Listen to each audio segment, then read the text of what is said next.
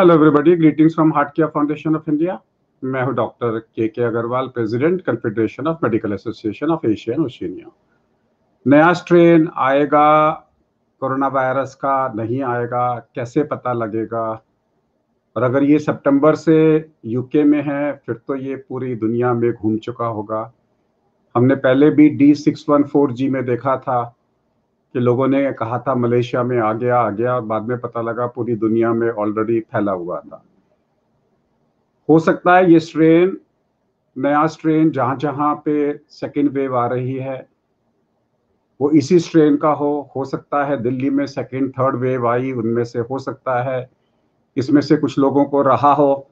लेकिन आज की डेट में हम टाइम्स ऑफ़ इंडिया की इस न्यूज़ को देखते हैं और समझने की कोशिश करते हैं कि इसके सिम्टम्स क्या डिफरेंट हो सकते हैं कि नहीं हो सकते।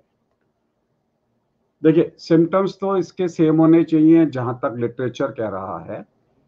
लेकिन टाइम्स ऑफ़ इंडिया की ये रिपोर्ट कह रही है कि three most common symptoms are fever dry cough and loss of sense and loss of taste loss of sense of smell and taste अब ये loss of sense of smell and taste main तीन features में primary corona में नहीं है।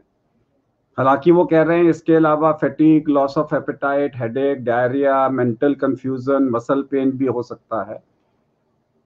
हो सकता है इसमें जो की पॉइंट हो, वो loss of sense and loss of smell and loss of taste हो।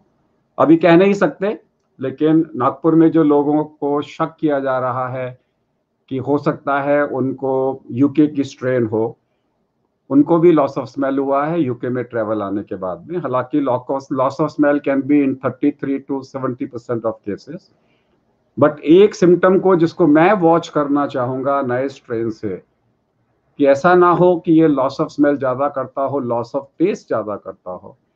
और अगर ऐसा हुआ तो loss of smell loss of taste वाले ज़्यादा सीरियस नहीं होते, उसे हम बल्ले बल्ले लॉस ऑफ़ स्मेल बल्ले बल्ले लॉस ऑफ़ टेस्ट बोलते हैं।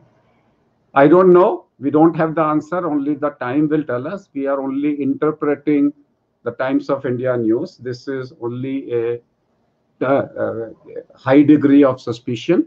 Then as per high degree of suspicion, any new loss of smell and taste in a person who has being in contact with anybody, with the UK person तो फिर उस UK person में देखिए कि उसका corona में loss of smell loss of taste तो नहीं हुआ था।